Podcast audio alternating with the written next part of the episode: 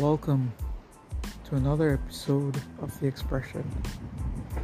I'm your host, O. Stephen Peart, and I just want to say thank you.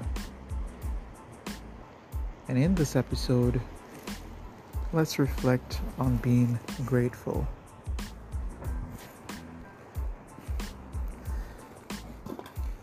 As I stand by the lake listening to the water crashing on the shoreline,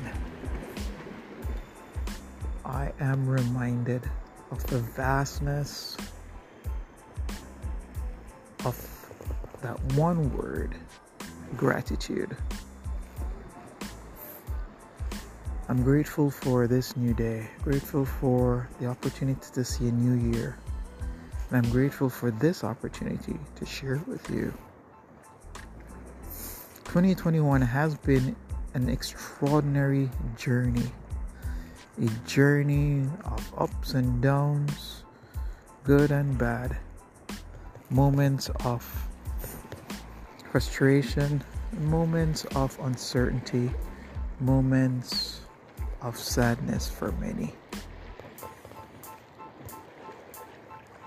Now, we typically launch into new year with a sense of renewed hope.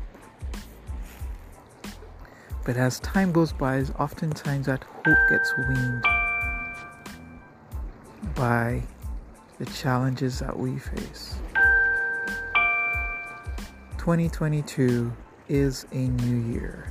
It has new opportunities, new hopes, and new directions. But let's kick it off by giving thanks.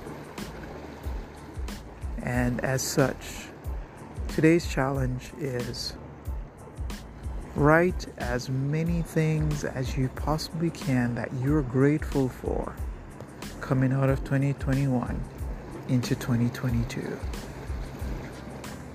I'm going to be doing my list. How about you? Feel free to share your list on